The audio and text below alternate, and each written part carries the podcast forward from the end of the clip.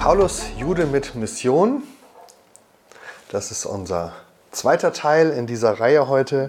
Und wir wollen uns heute Morgen ein bisschen auf den Weg machen nach der jüdischen Biografie des Paulus. Hebräer von Hebräern nennt er sich. Und wir wollen ein bisschen schauen, was wissen wir eigentlich über Paulus, über sein Leben und vor allen Dingen mit diesem besonderen Blick äh, über die jüdischen Hintergründe, ähm, wo erkennen wir ähm, in seiner Biografie Spuren ähm, seiner jüdischen Herkunft, äh, seines jüdischen Lebens und seines jüdischen Selbstverständnisses. Dazu müssen wir natürlich erstmal fragen, wie immer, wenn wir die Bibel erforschen wollen, was sind denn eigentlich unsere Quellen?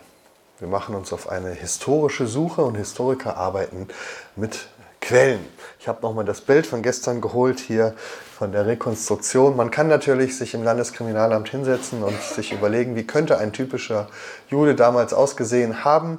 Wir werden gleich auch noch sehen, dass das Bild nicht ganz aus der Luft gegriffen ist, sondern sich tatsächlich anlehnt an eine sehr alte Beschreibung von Paulus.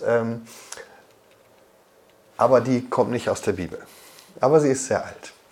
Aber wir müssen natürlich andere Quellen äh, untersuchen und herausfinden, was finden wir darin und was sagen sie uns über Paulus. Und bevor ich hier die einzelnen Quellen anschaue, vielleicht nochmal einmal diesen Gedanken. Man kann natürlich suchen nach ähm, Quellen, in denen Paulus tatsächlich erwähnt wird. Also entweder, weil Paulus sie selbst geschrieben hat oder weil etwas über ihn geschrieben wird. So ist es auch, wenn wir nach Jesus fragen.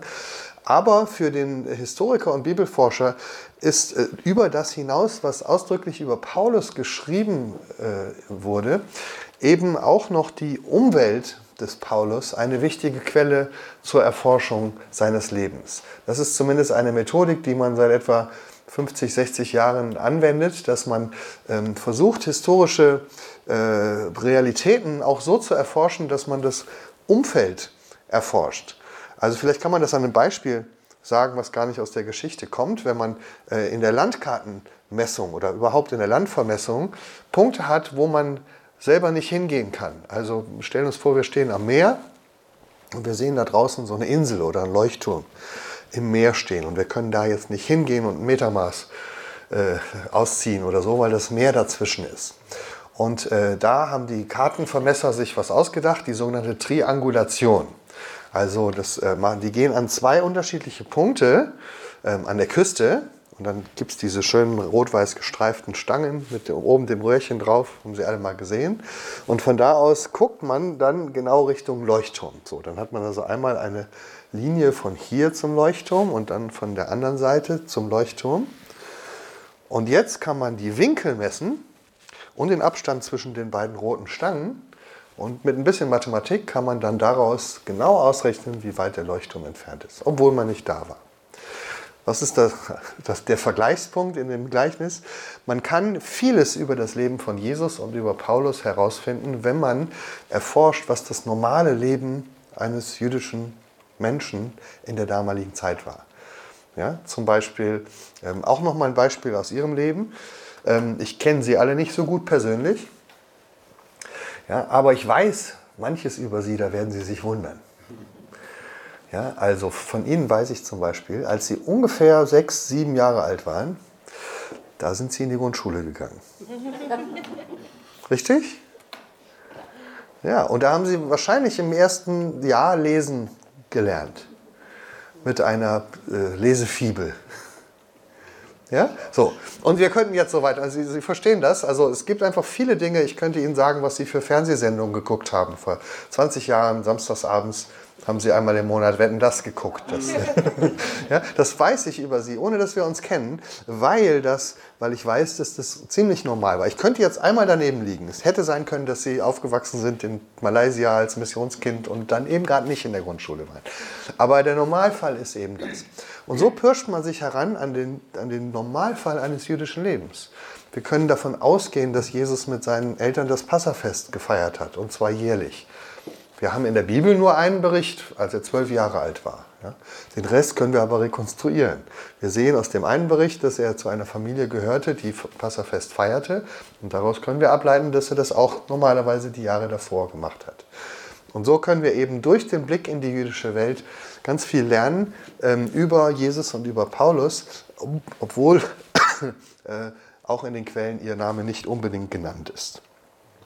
Jetzt kommen wir aber zu den konkreten Plä- äh, Quellen, die äh, wir auch benutzen können. Und da fangen wir natürlich an mit den authentischsten Quellen, nämlich die Selbstaussagen des Paulus. Paulus hat ja Briefe geschrieben. Und diese Briefe sind uns erhalten und das ist für den Historiker und für den Bibelforscher ein unglaublicher Glücksfall der Geschichte. Von wenigen Persönlichkeiten der Antike haben wir Briefe. Von manchen haben wir Briefe, die nachträglich geschrieben wurden, die so klingen, wie als ob sie sie geschrieben hätten. Aber bei Paulus ist es tatsächlich so, dass selbst die kritischsten der kritischen Bibelforscher davon ausgehen, dass zumindest ein großer Teil der Paulusbriefe tatsächlich von Paulus ist. Bei manchen Briefen ist es umstritten in der Bibelforschung. Manche sagen, der eine oder andere Brief ist vielleicht nicht von Paulus, obwohl Paulus drüber steht. Aber wenigstens für einen Kernbestand von Paulusbriefen sind sich auch ganz kritische Forscher sicher, hier haben wir einen Originaltext, den Paulus selbst verfasst hat. Und das ist ein sehr, sehr, wertvolle, äh, ein sehr, sehr wertvoller, ähm, eine sehr, sehr wertvolle Quellenlage. Wenn man das mal vergleicht, was haben wir denn sonst so an Briefen aus der Antike? Es gibt ja viele, viele Briefe. Ähm, mit zu den ältesten Briefen, die wir haben, die wir kennen, sind die Briefe aus Tell el-Amarna. Das ist eine Ausgrabung in Ägypten. Und da hat man ein Archiv gefunden eines ägyptischen Pharaos, äh, ungefähr aus der Zeit äh, von Echnaton, also fünfzehnhundert vor Christus. Sein ganzes Palastarchiv oder jedenfalls ein großes Archiv. Ähm, und das sind viele, viele kleine Briefe, so in, in, in äh, Keilschrift und so kleine Tontäfelchen mit so kleinen äh, Nachrichten eingeritzt und da schreibt ein Feldhauptmann, hier passiert gerade das oder jemand schreibt eine Rechnung und sagt, wir haben euch fünfzehn Zentner Getreide geschickt und das kostet so und so viel. Also ganz normale alltägliche Briefe, wunderbar, fünfzehnhundert vor Christus, da sind die Archäologen glücklich. Allerdings ähm, ist auch nicht so viel Inhalt da drin. Also man kann das nicht vergleichen mit Paulus, der in einem Brief einen Gedanken entwickelt über viele, viele Seiten mit mehreren Kapiteln heutzutage und mit ganz viel Theologie drin. Also Briefe von dem Gehalt haben wir da nicht gefunden. Auch nicht in Oxyrhynchus, das ist auch in Ägypten. In Ägypten halt, halten sich solche Briefe einfach immer unheimlich lange. Also in Tell el-Amarna hatte man ungefähr dreihundertfünfzig solcher äh, Briefe gefunden. Auf Keilschrifttafeln in Oxyrhynchus hat man im vorigen Jahrhundert Papyrus gefunden. Und zwar ist das wohl Oxyrhynchus eine riesig große Müllhalde gewesen, wo die Leute äh, Müll weggeschmissen haben. Und wenn Sie an Ihren Papiermüll denken, was da so alles drin ist, ne, Kontoauszüge, Briefe, Versicherungsbestätigung, so ungefähr war das. Die Anzahl ist erstaunlich. Ich glaube, es sind dreihunderttausend oder vierhunderttausend Briefe dort gefunden worden. Man arbeitet bis heute daran, die alle zu lesen und zu erschließen und zu drucken. Also das ist unglaublich, was man da gefunden hat. Und auch sehr alltägliche Briefe. Da schreibt ein Junge an seine Mama, Mama, ich bin jetzt gut angekommen, ich habe angefangen zu studieren, bitte schick mir doch ein bisschen mehr Geld. Ja, so. Also ganz, äh, ganz alltägliche Briefe, manches auch Bibeltexte und anderes. Also Ähm, verschiedene Sachen, aber vor allem die Briefe sind interessant, weil sie wirklich aus dem Leben gegriffen sind und sehr authentisch sind. Aber auch hier nur sehr kurze Notizen, nichts, was vergleichbar wäre mit den Briefen des Paulus. In, in Tiefe und Inhalt und persönlicher Reflexion, also Paulus, wir werden das gleich noch sehen, schreibt ja sehr ausführlich auch über sein Innenleben, wo er sich ärgert, wie er geweint hat, wo er sich gefreut hat. Ähm, solche Dinge finden wir immer nur in kurzen Notizen in diesen Briefen.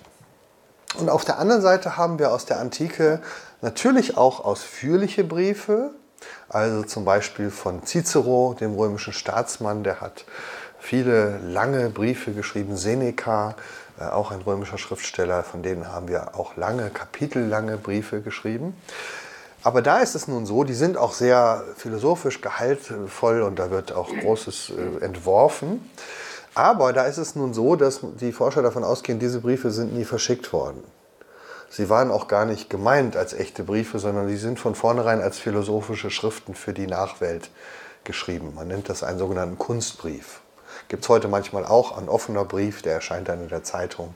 So, und diese philosophischen Briefe sind zwar in der Form eines Briefes geschrieben an den Freund X Y, ja, und dann, ich erkläre dir mal, wie die Welt so funktioniert, aber man sagt eigentlich, das ist nicht ein echter Brief, sondern das ist eine philosophische Schrift.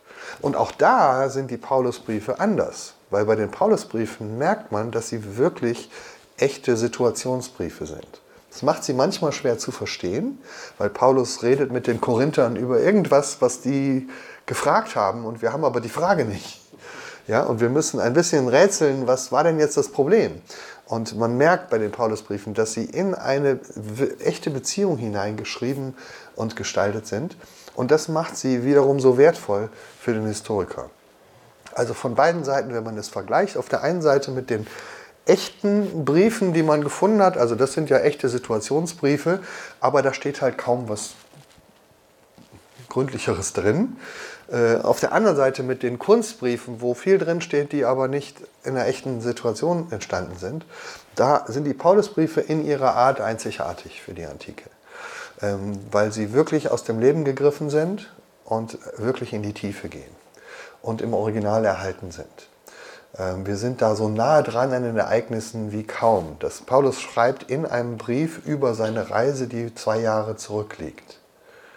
Wenn man das mal vergleicht, unsere Informationen über die Ermordung von Julius Caesar haben wir von dem römischen Schriftsteller Tacitus. Der hat etwa hundertfünfzig oder hundert Jahre nach der Ermordung Caesars geschrieben.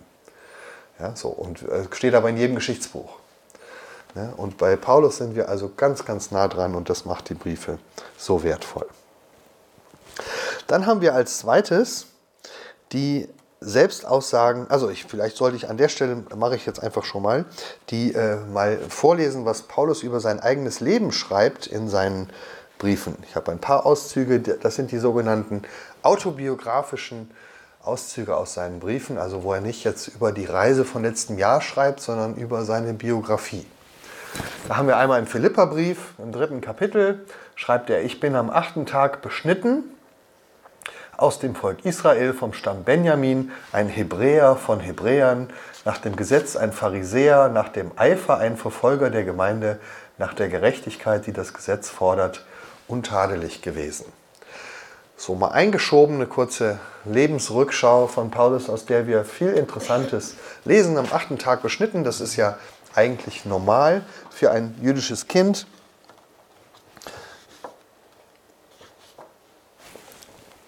Ich zeige noch mal eben das Bild. Ah, das haben wir noch nicht gesehen, genau. Das ist mal ein Bild von einer jüdischen Brit Milah-Feier, Beschneidungsfeier. Das ist bis heute so. Äh, jüdische Kinder werden am achten Tag ihres Lebens nach der Vorschrift äh, beschnitten und damit hineingenommen in den Bund Gottes mit Abraham. Ähm, gucken, ob wir das hier haben. Da haben wir auch äh, zwei Gebete, die bei dieser Gelegenheit gebetet werden. Das ist einmal ein Segensspruch. Gepriesen bist du, Herr, unser Gott, König der Welt, der du uns geheiligt hast durch deine Gebote und uns befohlen hast, dieses Kind in den Bund deines Vaters Abrahams hineinzunehmen. Das ist die Symbolik der Beschneidung. Und dann wird nach vorne geblickt, so wie er jetzt in deinen Bund eingetreten ist, so lass ihn auch in Zukunft in deine Gebote, in eine gute Familie und in gute Taten hineinfinden. Also das ist so der Startpunkt eines jüdischen Lebens. Und die, die es ganz genau nahmen, die haben es eben wirklich immer am achten Tag gemacht. Es gibt eine jüdische Schrift aus der Zeit vor Christus, das Buch der Jubiläen. Da wird da sehr drauf rumgeritten, dass also eine echte Beschneidung muss am achten Tag sein. Nicht am siebten, nicht am neunten, sondern immer am achten, weil so sagt es die Schrift. Ja? Und da sieht man, dass man so ein bisschen drüber gestritten hat. Offensichtlich gab es manche Juden, die gesagt haben, ach, das machen wir mal irgendwann später, das nehmen wir nicht so genau. Oder natürlich, es gab auch Leute, die übergetreten sind zum Judentum, die sind dann als Erwachsene beschnitten worden. Aber wer es eben wirklich genau nahm, der war am achten Tag. Und wenn man das wörtlich übersetzt an der Stelle, sagt Paulus in der Tat, in Bezug auf meine Beschneidung bin ich ein Achttägiger. Ja, da merkt man also, das ist ihm wichtig. So, alles, alles korrekt. Aus dem Volk Israel, vom Stamm Benjamin, also das zeigt auch, dass er einen, offensichtlich seinen Stammbaum kannte und dass es in der Familie gepflegt wurde, weil man wusste, aus welchem Stamm man kommt. Man konnte seine Vorfahren aufzählen. Ich finde das sehr spannend, ähm, manche Juden können das ja heute noch, aber bei den Samaritanern, äh, die ja auch zum Volk Israel gehören, ist es äh, noch viel mehr die Tradition, dass die wirklich ihre Stammbäume alle noch äh, aufgehoben haben und immer genau nennen können, wie sie also jetzt bis zu Mose oder Aaron zurück in ihrem Stammbaum gehen können. Nach dem, ein Hebräer von Hebräern. Ist ja auch spannend, wir werden das gleich noch sehen, wo kam Paulus eigentlich her? Gestern Abend haben wir gehört, dass äh, manche, zum Beispiel Shalom ben Churin, gesagt haben, Paulus war so ein typischer Diaspora-Jude, so ein Auslandsmensch. Ja? Und äh, das ist immer so ein bisschen, von, von Israel aus gesehen, äh, hat es einen etwas spöttischen Ton. Ne? So die, die in der Diaspora sind manchmal nicht so ganz, äh, nicht so ganz äh, äh, korrekt wie wir, die wir in Israel leben. So, ne? Und ähm, das stimmt aber natürlich an sich nicht biblisch gesehen, aber gut, das ist manchmal so ein Hickhack zwischen denen, die in Israel leben und denen, die in der Diaspora sind. Und manche Ausleger sagen, dass er hier betont, dass er Hebräer ist, könnte etwas darauf hinweisen, dass er vielleicht doch äh, nicht aus einer typischen Diaspora-Familie kommt. Wir werden das gleich noch genauer anschauen. Nach dem Gesetz ein Pharisäer. Das ist ja auch spannend. Ne?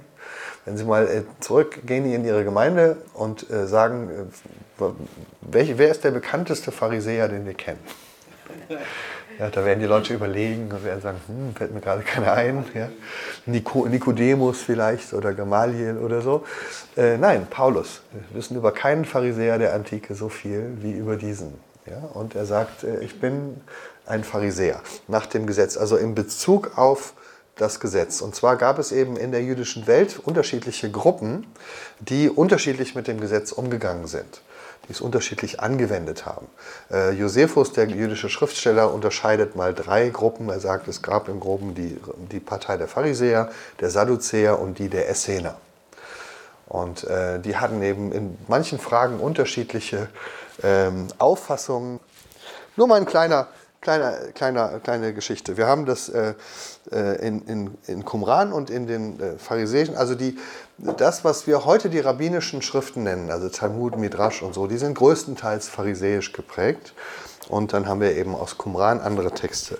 Und es ging unter anderem um, manchmal geht es um kleine Fragen, geht unter anderem um diese Frage. Stellen Sie sich vor, ich habe in einem Glas reines Wasser.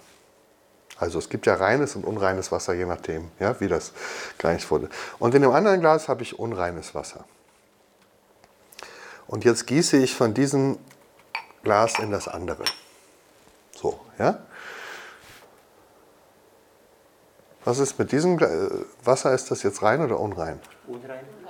Das ist unrein. Was ist mit diesem? Rein. Sind Sie alle Pharisäer? Ja, also es gab nämlich, die Essener haben nämlich gesagt, Moment, ja, in diesem Moment, wo ich das reingieße, ist das Wasser ja miteinander verbunden. Ja, also und wenn eine Verbindung da ist, ist ja sofort sozusagen die Verunreinigung da. Ja?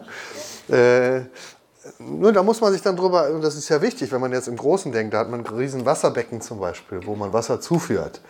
Da muss man ja gut darüber nachdenken, ja, was passiert, wenn man das Wasser da rein schüttet und so. Und ähm, in solchen Kleinigkeiten hatten die manchmal unterschiedliche Auffassungen, äh, aber manchmal auch in großen Fragen. Zum Beispiel die Pharisäer hatten sich als Ziel gesetzt, es war wie so eine Bruderschaft oder so ein Verband, so was wie, wie ähm, der Liebenzeller Gemeinschaftsverband. Ne? Also die haben sich so zusammengeschlossen und haben gesagt, wir wollen nach bestimmten Regeln leben. Unter anderem war eine Regel, dass sie sagen, wir möchten so leben im Alltag, als wären wir Priester. Ne? Bei den Sadduzäern war das so, wenn du Priester warst, dann, dann äh, hast du eben nach bestimmten Reinheitsgeboten gelebt. Aber wenn du nicht Priester warst, musstest du auch nicht danach leben. Aber als Pharisäer hat man gesagt, wir, wir tun so, als ob unser Haus und unser Mittagsessenstisch ein Tempel wäre. Und dann leben wir Reinheit im Alltag. Und deswegen hat man im pharisäischen Umfeld ganz viele ähm, Zeichen gefunden, für, dass sie nach den Reinheitsgeboten lebten. Also zum Beispiel äh, äh, Mikwaot, also Reinigungsbäder in Privathäusern. Oder auch ähm, äh, viele Häuser, in denen man nur Steingeschirr gefunden hat, statt Tongeschirr. Und wenn man also in, in einem Haus in Israel Steingeschirr findet statt Tongeschirr, dann weiß man, hier hat eine pharisäische Familie gelebt. Ja, weil äh, die Steingeschirr eben äh, nicht verunreinigt werden kann durch Speisen, aber Tongeschirr schon. Wenn Tongeschirr mal unrein ist, kann, muss man es wegschmeißen. Steingeschirr kann man auswaschen. Das nimmt keine Unreinheit an. So kann man also an dem Geschirr herausfinden, äh, was, wie dieses Haus geprägt war. Ja. Der große Experte, der weltweite Experte über Steingefäße, falls Sie ihn mal treffen wollen, wohnt nicht zu weit von hier. Der ist Dozent in Bad Liebenzell, Ronald Deines. Er hat darüber die große Studie gemacht, pharisäische Steingefäße ähm, in Israel. Gut, also, Paulus ein Pharisäer, vielleicht schon mal was Überraschendes. Jetzt kommt noch ein neues Wort, das fällt im Deutschen nicht so auf, nach dem Eifer ein Verfolger der Gemeinde. Hinter dem deutschen Wort Eifer steckt das bekannte Wort Zelot. Zelot, ja, also Paulus war nicht nur ein Pharisäer, sondern auch noch ein Zelot. Und jetzt müssen wir kurz überlegen, was, was ist das nochmal? Ja? Also, ähm, wir denken immer, Zeloten sind die Terroristen des äh, jüdischen Widerstands. Ne? Das, das kennen wir, diese Ben-Hur-Filme und so. Da sind die Zeloten immer die gewalttätigen Kämpfer gegen die Römer. Ähm, das ist aber tatsächlich in der Zeit von Paulus noch nicht so. Ähm, das kommt erst später. Der Krieg gegen die Römer beginnt ja erst zweiundsechzig nach Christus. Da war Paulus schon entweder, na, war er gerade in Rom in Gefangenschaft. Ähm, Zur Zeit des Paulus und davor bezeichnete Zelot einen religiös eifrigen Menschen. Einer, der eifert für das Gesetz des Herrn. So kommt das Wort auch öfters im Neuen Testament vor. Ähm, auch in rabbinischen Texten begegnen uns diese Leute, die heißen da Kanaim. Äh, Kanaim, und sie berufen sich auf, Kana, Kana ist der, der Eifer des Herrn in der Bibel. Sie berufen sich auf eine Geschichte im Alten Testament von Pinchas.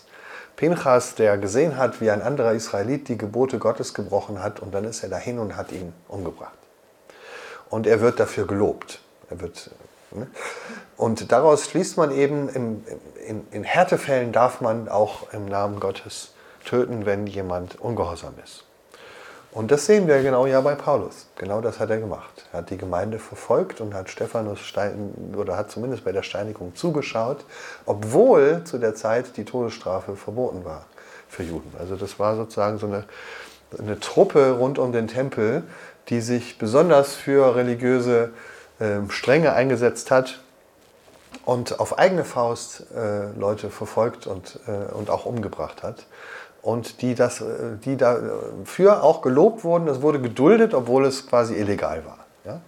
Man kann das so ein bisschen vergleichen, und das ist jetzt ein böser Vergleich, aber ne, so mit so einer Religionspolizei ähm, im Iran oder, oder Scharia-Polizei in Wuppertal oder so. Leute, Leute, die sagen, wir nehmen das religiös besonders ernst, und dafür kann man auch mal äh, Leute bedrängen oder eben gewaltsam gegen Leute vorgehen. Zelot. Und jetzt noch untadelig, das ist noch ein anderes großes Thema. Es ist spannend, wenn jemand auf sein Leben zurückschauen kann und sagen kann, untadelig. Die Frage ist, will er damit sagen, ich habe immer alles richtig gemacht? Ich habe nie ein Gebot übertreten? Oder ist es vielleicht anders gemeint? Das ist aber was für unser nächstes Thema heute Nachmittag. zweiter. Korinther elf, Vers zweiundzwanzig sagt er, Sie sind Hebräer, ich auch. Da haben wir wieder dieses Wort Hebräer. Sie sind Israeliten, ich auch. Sie sind Abrahams Kinder, ich auch. Und jetzt gibt es noch eine andere autobiografische Stelle im Galaterbrief, da sagt Paulus, denn ihr habt ja gehört von meinem Leben früher im Judentum, wie ich über die Maßen die Gemeinde Gottes verfolgte und sie zu zerstören suchte und übertraf im Judentum viele meiner Altersgenossen in meinem Volk weit und eiferte über die Maßen für die Satzungen der Väter. Da haben wir wieder das Wort Eifer, wieder das Wort Zelot im Hintergrund. Ja? Und äh, ähnliche, ähnliche Sachen wie im Philipperbrief, die Verfolgung der Gemeinde. Das Wort Judentum ist hier sehr interessant. Da steht Judaismus.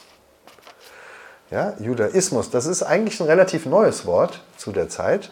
Und es hat dieses Ismus dran. Ja, wir unterscheiden ja auch zwischen Islam und Islamismus. Und äh, manche sagen, dass Paulus das Wort auch in diesem Sinne benutzt, dass sozusagen die Judaisten mehr waren als nur Juden, ja, sondern eben besondere Eiferer. Und ähm, spannend ist auch noch die Formulierung in meinem Leben früher im Judentum. Es gibt äh, Leute, die lesen da hinein, dass Paulus eben sagt, früher war ich Jude, heute nicht mehr. Das müssen wir uns aber später noch genauer anschauen, weil äh, das muss ja nicht heißen. Wenn ich von meinem Leben früher als Christ rede, dann kann das auch sein, äh, dass ich heute anders lebe als Christ als früher. Ja, also äh, Das muss nicht unbedingt das Gleiche heißen, das werden wir uns später noch anschauen. Gut, also jetzt die, die zweite Quelle, die wir haben über das Leben des Paulus, außer den Aussagen, die er über sich selbst macht. Und das sind jetzt die Aussagen über sein Leben insgesamt, aber er hat natürlich auch noch speziellere Aussagen über, wie war das damals, als ich Petrus traf und wie war das, als wir nach Philippi kamen und bei euch evangelisiert haben? Also wir lernen relativ viel über das Leben des Paulus, das können wir aber heute nicht alles machen, weil wir wollen ja speziell die jüdischen Sachen uns anschauen. Jetzt kommen wir also zur Apostelgeschichte. Auch in der Apostelgeschichte finden wir einige Aussagen des Paulus, Selbstaussagen des Paulus. In der Apostelgeschichte beschreibt Paulus sein eigenes Leben. Und jetzt ist es spannend, weil das schreibt ja nicht er selbst. Also Lukas schreibt in der Apostelgeschichte, dass Paulus über sich die folgenden Dinge sagt. Ich bin ein jüdischer Mann, geboren in Tarsus in Kilikien, aufgewachsen aber in dieser Stadt, Jerusalem, und mit aller Sorgfalt unterwiesen im väterlichen Gesetz zu Füßen Gamaliels und war ein Eiferer für Gott, wie ihr es heute alle seid. Haben wir wieder das Wort Eiferer.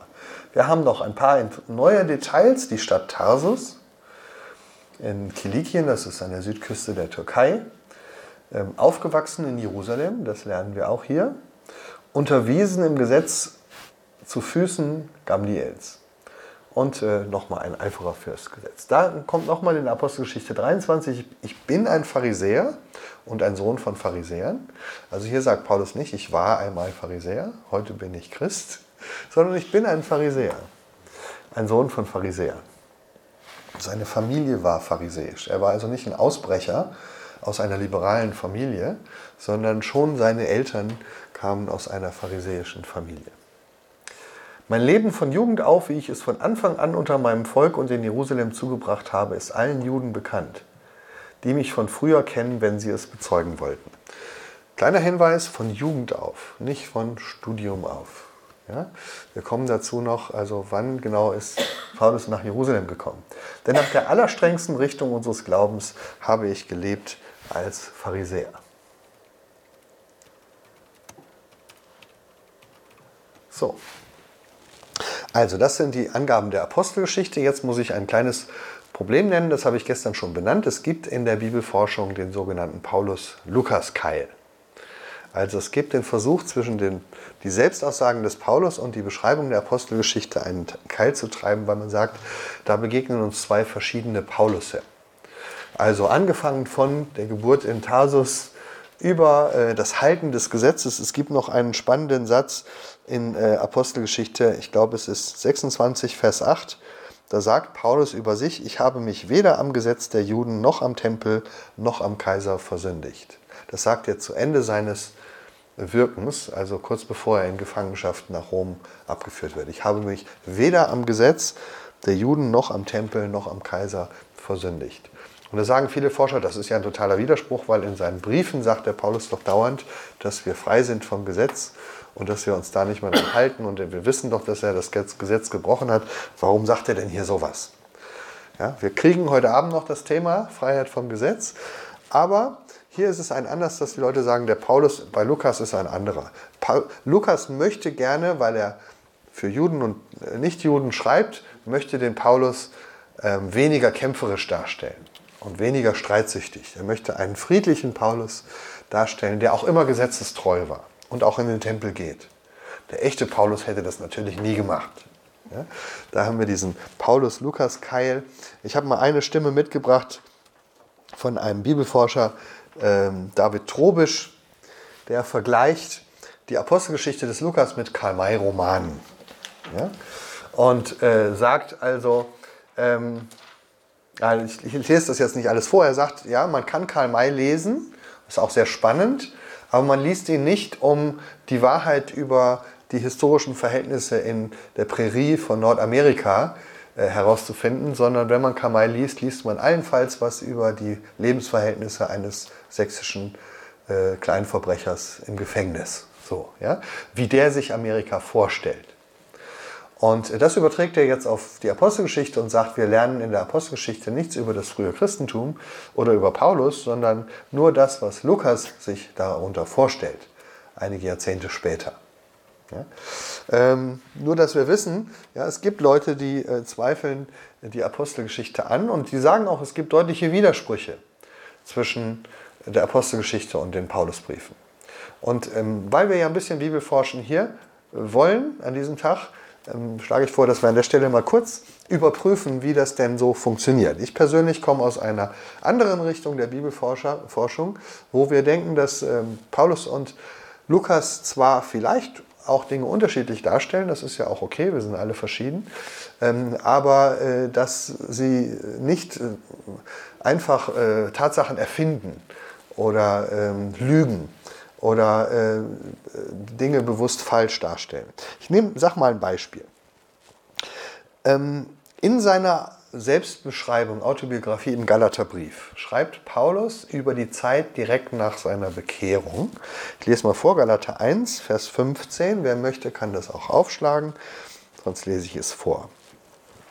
Paulus schreibt da, als es aber Gott wohlgefiel, der mich von meiner Mutterleib an ausgesondert und durch seine Gnade berufen hat, dass er seinen Sohn offenbarte in mir, damit ich ihn durchs Evangelium verkündigen sollte unter den Heiden, da besprach ich mich nicht erst mit Fleisch und Blut, ging auch nicht hinauf nach Jerusalem zu denen, die vor mir Apostel waren, sondern zog nach Arabien und kehrte wieder zurück nach Damaskus. Danach, drei Jahre später, kam ich hinauf nach Jerusalem, um Kephas, Petrus, kennenzulernen und blieb fünfzehn Tage bei ihm. Von den anderen Aposteln aber sah ich keinen, außer Jakobus des Herrn Bruder. Das ist Galaterbrief, Kapitel eins. So, jetzt kommt jemand und sagt, ich habe mal nachgeschlagen in der Apostelgeschichte. Da klingt das anders. Wenn ich den Galaterbrief kurz zusammenfasse, sagt Paulus hier, erstens, Gott hat seinen Sohn in mir offenbart. Zweitens, danach bin ich nicht nach Jerusalem gegangen, sondern nach Arabien und erst drei Jahre später nach Jerusalem. Ja? Jetzt gehen wir kurz mit unserer Erinnerung in die Bekehrung des Paulus und der ersten Widerspruch, den man entdecken kann, ist, Paulus sagt, Gott hat Christus in mir offenbart und in der Apostelgeschichte begegnet er ihm auf der Straße als ein Gegenüber. Da wittern manche schon den Widerspruch. Ja? Also im Galaterbrief ist das mehr so eine innere Erleuchtung und bei Lukas ist es eine echte Begegnung, die man auch sehen kann, die auch die Mitreisenden des Paulus gesehen oder gehört haben, je nachdem, die Aussagen sind da nicht so klar. Also der erste Widerspruch. Ne, da denkt man schon, ja, das kann man aber eigentlich ganz gut erklären. Ja? Also wenn ich Jesus begegne auf der Straße, wird mir innerlich etwas klar und ich verstehe, dass, es, dass er der Messias ist, dann kann ich auch sagen, Gott hat in mir klargemacht, dass Jesus der Messias ist. Also das ist noch nicht so richtig widersprüchlich. Jetzt wird es aber spannend. Er sagt, ich ging nicht nach Jerusalem, sondern erstmal nach Arabien und erst nach drei Jahren nach Jerusalem. Jetzt lese ich mal Apostelgeschichte neun, kurz nach der Bekehrung des Paulus. Saulus aber gewann immer mehr an Kraft und trieb die Juden in die Enge, die in Damaskus wohnten. Ja, Apostelgeschichte neun, neun, ja. Vers zweiundzwanzig. Vers zweiundzwanzig. Jetzt Vers dreiundzwanzig. Nach mehreren Tagen aber hielten die Juden Rat und beschlossen, ihn zu töten. Aber es wurde Saulus bekannt, dass sie ihm nachstellten. Sie bewachten Tag und Nacht auch die Tore, um ihn zu töten. Da nahmen ihn seine Jünger bei Nacht und ließen ihn in einem Korb die Mauer hinab. Als er aber nach Jerusalem kam, versuchte er, sich zu den Jüngern zu halten. Doch sie fürchteten sich alle vor ihm und glaubten nicht, dass er ein Jünger wäre. Barnabas aber nahm ihn zu sich und führte ihn zu den Aposteln und erzählte ihnen, wie Saulus auf dem Wege den Herrn gesehen, dass der mit ihm geredet und wie er in Damaskus im Namen Jesu frei und offen gepredigt hätte. So, ja, da wundert man sich jetzt schon auf den ersten Blick. Also das klingt doch hier so, als ob äh, Saulus nach nachdem er aus Damaskus geflohen war mit dem Korb, nach Jerusalem kam und dort ähm, die Apostel traf. Obwohl er vorher gesagt hat, ich bin nicht nach Jerusalem gegangen und selbst drei Jahre später habe ich nur den Petrus getroffen. Also da ne, sind jetzt Kritiker und sagen, das passt nicht zueinander, da sieht man, dass die nicht ordentlich gearbeitet haben. Jetzt würde ich sagen, man muss die Frage erstmal ernst nehmen und man muss sagen, gut, da kann man auch nicht einfach so schnell drüber hinweglesen. Man muss sich schon ein bisschen Gedanken machen. Ja? Ist es wirklich ähm, ein völliger Widerspruch oder kann man es auch anders lesen? Ich persönlich glaube, man kann es auch anders lesen. Ich mache mal einen Vorschlag. Ich glaube nämlich, unsere Bibeln sind falsch gedruckt. Ich persönlich würde in Apostelgeschichte neun, Vers sechsundzwanzig, über Vers sechsundzwanzig einen neuen Abschnitt machen mit einer neuen Überschrift und sagen, Paulus erster Besuch in Jerusalem. Ja, jetzt stellen wir uns das mal so vor und stellen uns vor, in der Bibel würde da ein Absatz kommen und dann stünde da Paulus erster Besuch in Jerusalem. Dann ist also erstmal vorher erzählt, Paulus kommt zum Glauben und muss aus Damaskus fliehen.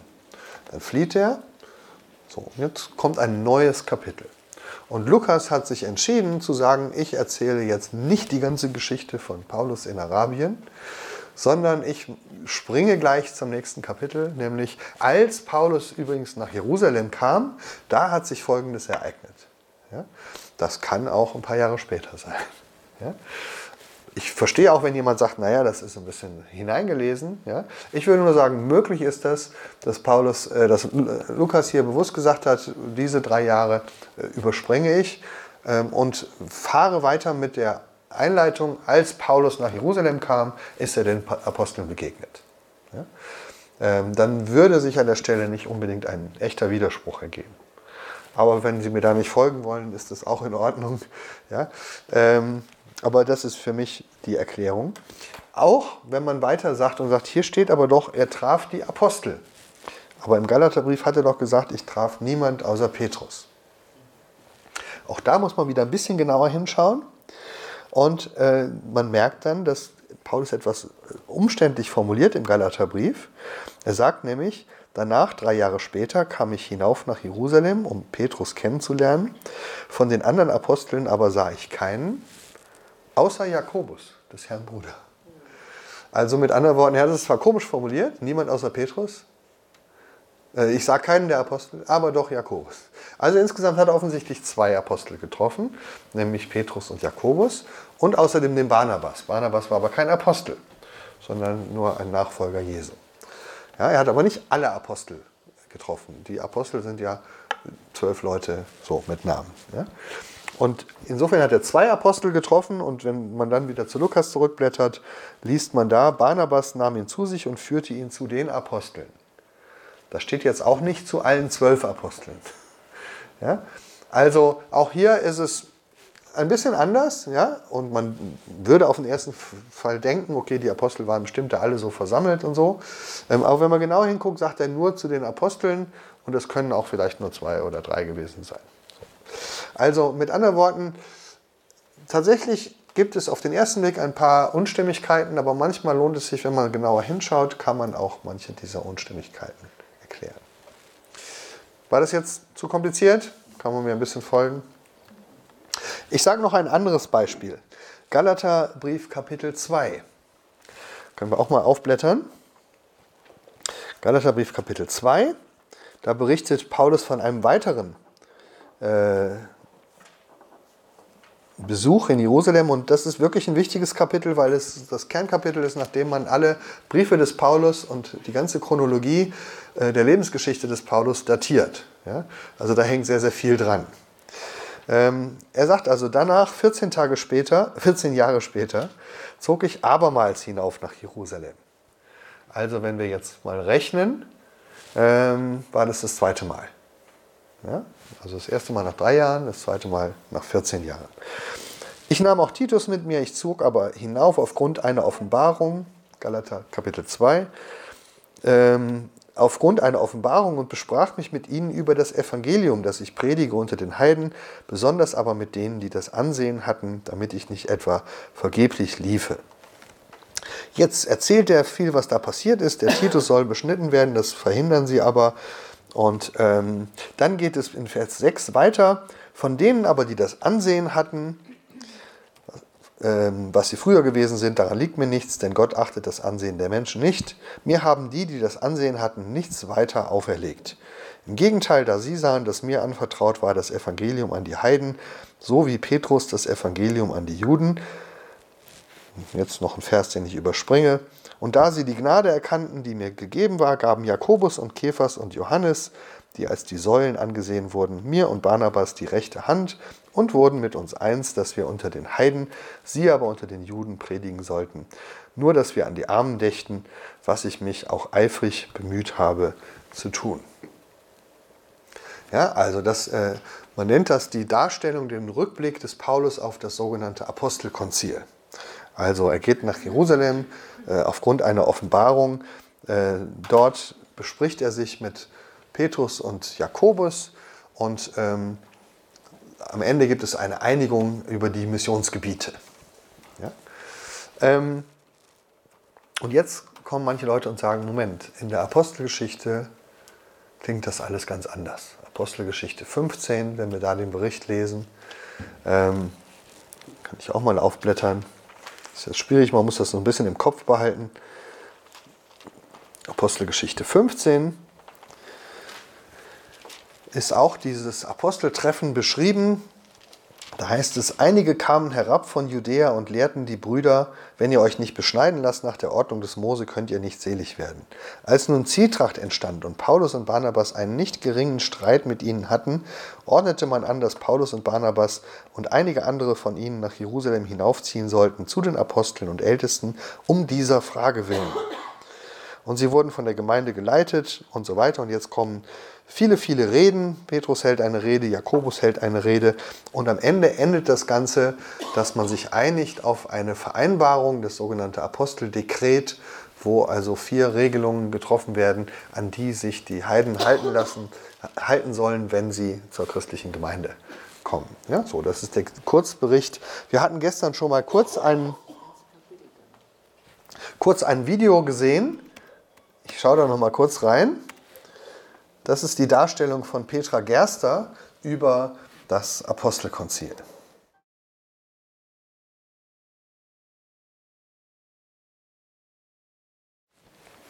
Das ist die Kurzdarstellung. Ja, und man merkt, das ist auch das Bild, was man in der Literatur meistens findet. Es gab einen Krisengipfel in Jerusalem, ausgelöst durch die Eigenmächtigkeit des Paulus. Weil Paulus plötzlich auch die Heiden missionieren wollte, aber die Jerusalemer Hardliner dagegen waren. Ja? Die Leitung in Jerusalem wollte eigentlich nur Juden haben. Wer ist die Leitung in Jerusalem? Jakobus. Petrus und Jakobus. Ja? Äh, stehen sozusagen so. Und jetzt guckt man sich diese beiden Texte an und sagt, das ist ja völlig unterschiedlich. Wenn ich mir den Galaterbrief anschaue, stimmt ja nichts überein mit dem, was in der Apostelgeschichte steht. Ich fasse mal ein paar Fakten zusammen. Erstens, Paulus sagt, ich bin aufgrund einer Offenbarung Gottes dahin gekommen. Ja? Dieser Video sagt, nein, du wurdest herzitiert wegen deines eigenmächtigen Handelns zu einem Krisengipfel.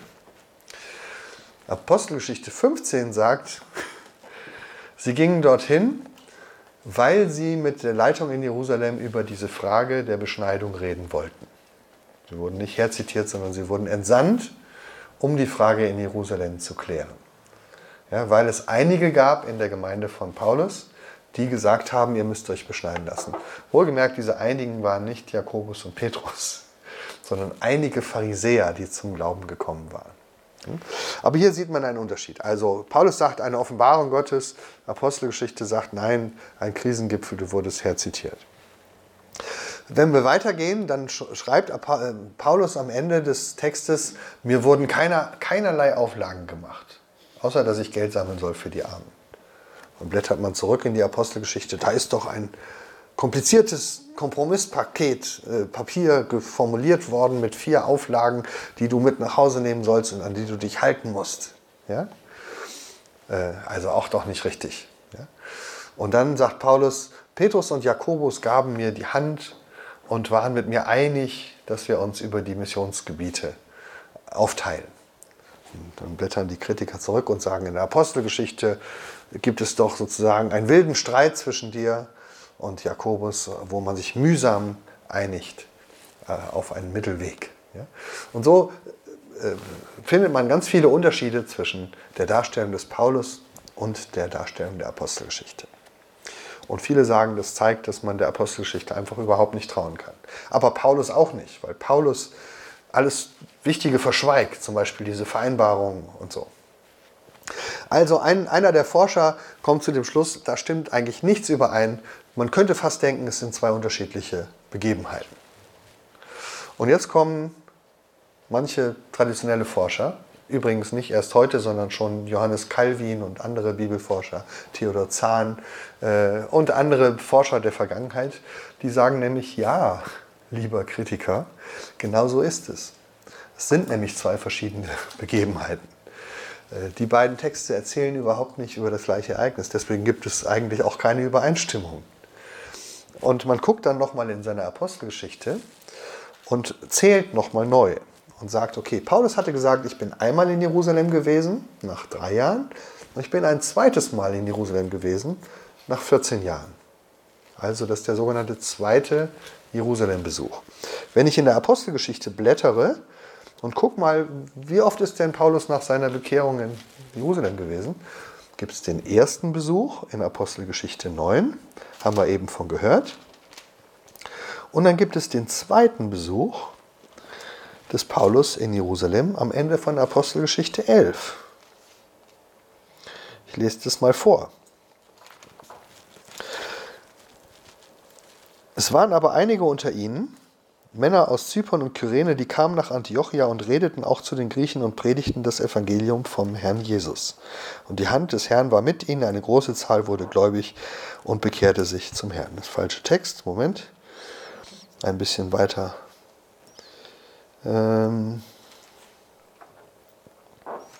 So, hier, Vers siebenundzwanzig. In diesen Tagen kamen Propheten von Jerusalem nach Antiochia. Und einer von ihnen mit Namen Agabus trat auf und sagte durch den Geist eine große Hungersnot voraus, die über den ganzen Erdkreis kommen sollte. Dies geschah unter dem Kaiser Claudius. Aber unter den Jüngern beschloss ein jeder nach seinem Vermögen, den Brüdern, die in Judäa wohnten, eine Gabe zu senden. Das taten sie auch und schickten sie zu den Ältesten durch Barnabas und Saulus. Und wenn man dann noch ein bisschen weiter liest, in Kapitel äh, zwölf am Ende, kehren die beiden wieder zurück. Kapitel zwölf, Vers fünfundzwanzig. Barnabas und Saulus aber kehrten zurück, nachdem sie in Jerusalem die Gabe überbracht hatten und nahmen mit sich Johannes, der den Beinamen Markus hat. Also hier gibt es einen weiteren Besuch in Jerusalem, Apostelgeschichte elf, einen ganz anderen. Und siehe da, alles, was in diesem Besuch beschrieben wird, passt wunderbar zu Galater Kapitel zwei. Das ist eine Offenbarung des Herrn am Anfang. Nämlich Agabus, der hat eine Prophetie über die Hungersnot. Und aufgrund dieser Offenbarung sammeln sie Geld für die arme Gemeinde in Jerusalem und überbringen sie. Es ist auch wahr, dass in dieser Geschichte keinerlei Auflagen gemacht werden. Und nichts beschlossen wird, sondern es wird nur Geld überbracht. Das passt wiederum zu dem, was in Galater zwei steht. Da steht nämlich, das Einzige, was sie uns baten, ist, dass wir weiterhin an die Armen dächten. Es geht also tatsächlich um diese Hungersnot und gar nicht um Streitgespräche oder einen Konflikt, einen Krisengipfel mit Auflagen. Ja, mit anderen Worten, man hat in der Bibelforschung einen Widerspruch aufgebaut zwischen Galater zwei und Apostelgeschichte fünfzehn und hat gesagt, guck mal, da passt ja nichts zueinander, deswegen können wir der Bibel nicht trauen. Aber die Antwort ist relativ einfach. Man sagt, das sind ja auch gar nicht dieselben Geschichten. Man muss Galater zwei mit Apostelgeschichte elf vergleichen und dann sieht man, dass Paulus von derselben Sache erzählt. Nämlich einen Besuch in Jerusalem anlässlich einer Hungersnot aufgrund einer Prophezeiung, wo man sich über die Mission geeinigt hat. Tatsächlich ist ja das nächste in Kapitel dreizehn. Nach der Rückkehr aus Jerusalem wird Paulus an die Heiden als Missionar entsandt. Da passt dann alles wunderbar zusammen. So, dass sogar einer der kritischen Bibelforscher sagt, diese Lösung wäre so schön. Und gerade deswegen kann sie nicht richtig sein. Weil sie viel zu harmonisch ist. Also so funktioniert das manchmal in der Bibelforschung. So, jetzt kehren wir wieder zurück zu unserem Arbeitsblatt. Also, ähm, ich persönlich versuche also, Paulus und Lukas nicht auseinanderzutreiben, sondern zusammenzulesen für das Bild, was wir haben über Paulus. Jetzt kommt eine Notiz des Petrus. Wir haben interessanterweise eine kurze Notiz über Paulus im zweiten Brief des Petrus. Auch hier gibt es Bibelforscher, die sagen, der ist nicht von Petrus geschrieben, sondern vielleicht von seinem Schüler Silvanus, der da erwähnt ist. Ähm, Andere sagen noch später, aber jedenfalls in diesem Petrusbrief wird etwas über Paulus gesagt. Petrus schreibt hier, Die Geduld unseres Herrn erachtet für eure Rettung, wie auch unser lieber Bruder Paulus nach der Weisheit, die ihm gegeben ist, euch geschrieben hat. Ja, also dieser Brief, im Petrusbrief, ist an die Gemeinde in Rom geschrieben und Paulus hat ja auch einen Römerbrief geschrieben. Davon redet er, Paulus, in allen Briefen, in denen einige Dinge schwer zu verstehen sind, welche die Unwissenden und Leichtfertigen verdrehen, und auch die anderen Schriften. So, ja, also ich finde das lustig, weil er hier schreibt, ja, ihr kennt ja Paulus und er hat euch ja auch Briefe geschrieben und die sind ja auch ein bisschen kompliziert und manche verstehen die auch falsch, ne? Aber es ist eine schöne Notiz über Paulus. Und dann haben wir noch den Jakobusbrief, das ist auch spannend, der Jakobusbrief und der Paulusbrief, und manche wissen das, ähm, schreiben beide über den Zusammenhang von Glauben und Werken. Und manche Forscher gehen davon aus, dass der Jakobus äh, bewusst antwortet auf Paulus. Ja, also ich lese mal vor, Paulus, müssen wir jetzt nicht aufschlagen, Paulus schreibt im Römerbrief drei, Vers achtundzwanzig, so halten wir nun dafür, dass der Mensch gerecht wird, ohne des Gesetzes Werke, allein durch den Glauben. Und als Beweis führt er dann wenig später Abraham an, sagt, was sagen wir denn von Abraham, unserem leiblichen Stammvater, was hat er erlangt? Das sagen wir, ist Abraham durch Werke gerecht, so kann er sich wohl rühmen, aber nicht vor Gott. Denn was sagt die Schrift? Abraham hat Gott geglaubt und das ist ihm zur Gerechtigkeit gerechnet worden. Ja, also Glaube allein, nicht durch Werke. Jetzt schreibt Jakobus in seinem zweiten Kapitel, aber es könnte doch jemand sagen, du hast Glauben und ich habe Werke. Zeige mir deinen Glauben ohne die Werke, so will ich dir meinen Glauben zeigen aus meinen Werken. Du glaubst, dass nur einer Gott ist, du tust recht daran. Die Teufel glauben es auch und zittern. Willst du nun einsehen, du törichter Mensch, dass der Glaube ohne Werke nutzlos ist?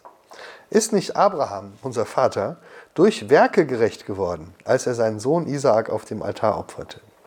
Da siehst du, dass der Glaube zusammengewirkt hat mit seinen Werken und durch die Werke ist der Glaube vollkommen geworden. So ist die Schrift erfüllt, die da spricht, Abraham hat Gott geglaubt, und das ist ihm zur Gerechtigkeit gerechnet worden. Und er wurde ein Freund Gottes genannt. So seht ihr nun, dass der Mensch durch Werke gerecht wird, nicht durch Glauben allein. Ja? Und äh, ein, ein Professor aus Marburg hat mal einen Artikel darüber geschrieben. Ich habe ja gestern von der neuen Paulus-Perspektive erzählt. Ne? Und er, er hat den Artikel überschrieben, hier haben wir eine ganz alte Paulus-Perspektive. Nämlich aus der Zeit des Paulus selbst, wo ihm jemand antwortet. Und manche, die diesen Streit zwischen Paulus und Jakobus äh, gerne sehen, äh, auch in diesem Apostelkonzil diesen Streit hineinlesen, die lesen eben auch hier einen Streit hinein zwischen Paulus und Jakobus. Paulus sagt, Glaube ohne Werke, und Jakobus sagt, Werke nicht Glaube. Ja? Und das ist doch ein totaler Widerspruch. Und da sieht man auch, dass die beiden eine grundsätzlich andere Richtung haben. Der Jakobus ist so ein richtiger Judenchrist, der will durch Werke gerecht werden, wie alle Juden. Ja? Und der Paulus, dem sind Werke völlig egal, weil der Glaube reicht ja. ja? Ähm, auch hier können wir jetzt nicht so in die Tiefe hinein äh, graben. Ähm, aber ich will nur kurz sagen, wenn man sich tatsächlich anschaut, was Paulus sagt und was Jakobus sagt, dann, und das sagen auch die meisten Bibelforscher, sind es eigentlich nur zwei Seiten der gleichen Medaille. Denn beide sind der Überzeugung, dass Glaube und Werke sich nicht voneinander trennen lassen. Beide sagen, das gehört zusammen. Ja, ähm, wenn man den Römerbrief liest, da wird man kurz vorher im Römer Kapitel zwei lesen, dass alle Menschen aufgrund ihrer Werke gerichtet werden. Ja? Aber gerettet werden sie aufgrund ihres Glaubens. Ja? Äh, gerecht werden, und jetzt ist aber die Frage, und das ist die Frage, die der Jakobus wurmt, ist, kann ich also glauben ohne Werke? Ne, wenn Paulus also sagt, wir werden aufgrund unseres Glaubens gerecht und nicht aufgrund unserer Werke, dann könnte ja jemand kommen und sagen, ja, dann brauche ich ja nur Glauben und keine Werke. Was sagst du dazu, lieber Paulus? Ja? Ähm, Jakobus sagt, das eine kann man vom anderen nicht trennen. Wie begründet er das? Er sagt, schaut euch doch mal Abraham an. Über ihn wird ja gesagt, sein Glaube hat ihn gerettet. Ja, also Abraham glaubte Gott und das wurde ihm als zur Gerechtigkeit gerechnet. Das ist derselbe Vers, den Paulus auch zitiert. Und Jakobus fragt aber weiter und sagt, woran sieht man denn, dass er geglaubt hat? Man sieht es daran, dass er im Vertrauen auf Gott gehandelt hat, zum Beispiel in der Geschichte von, von Isaak. Das heißt, in unseren Werken wird deutlich, ob wir einen Glauben haben. Und deswegen kann er das umdrehen und sagen, wenn du keine Werke tust, kann ich daraus schließen, dass du gar keinen Glauben hast.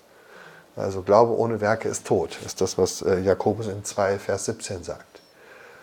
Und ich glaube, dass er, Paulus genau das Gleiche sagen würde. Paulus redet aber über, über etwas anderes. Paulus redet darüber, ob wir mit unseren Werken unsere Gerechtigkeit verdienen können. Und er sagt, nein, das kann man nicht, sondern nur durch den Glauben. Und Jakobus geht einen Schritt weiter und sagt, woran sieht man deinen Glauben? Darin, dass du so lebst und nicht nur in deinem Kopf das hast. Also da glaube ich, dass die beiden sich sehr einig sind. Jetzt haben wir noch einen letzten Punkt und dann machen wir ein kleines Päuschen, nämlich die späteren Überlieferungen über Paulus. Wir haben ja nicht nur Bibeltexte, sondern wir haben auch äh, noch spätere Texte aus dem zweiten Jahrhundert, gibt es einen frühen, die sogenannten Paulusakten, da wird das Leben von Paulus beschrieben und vieles da drin, was nicht in der Apostelgeschichte steht. Da gibt es zum Beispiel auch eine Beschreibung von Paulus. Ähm, vielleicht haben wir sogar eine mit Bild, mal gucken, ja. Also, das ist wieder ne, unsere Rekonstruktion, aber jetzt sehen wir auch, wo sie herkommt. Denn in diesen Paulusakten liest man, er sah Paulus kommen, ein Mann von kleiner Gestalt, mit kahlem Kopf und krummen Beinen, in edler Haltung mit zusammengewachsenen Augenbrauen und ein klein wenig hervortretender Nase, voller Freundlichkeit, denn bald erschien er wie ein Mensch, bald hatte er eines Engels Angesicht. Das ist die älteste Beschreibung von Paulus, die wir haben. Das älteste Bild von Paulus, was wir haben, ist äh, aus einer Höhle in Ephesus. Nee, das war es nicht. Moment, wo ist es denn? Ah, da. Das rechte Bild ist, glaube ich, das älteste aus der Paulusgrotte äh, in Ephesus. Da sieht er schon so ähnlich aus, ja? Mit diesem Bart und der Nase. Links sieht man ein Bild aus Rom, auch aus sehr früher Zeit, aus der Katakombe der Thekla. Auch da sieht er so ähnlich aus. Und so sehen wir, dass schon die frühen Bilder, hier ist Petrus und Paulus immer zusammen, da gibt es schon eine sehr alte Tradition über das Aussehen von Paulus. Also, das sind unsere Quellen und äh, ihr seht schon, wir äh, haben noch viel vor uns. Wir machen eine kleine Pause an dieser Stelle und in fünf Minuten weiter.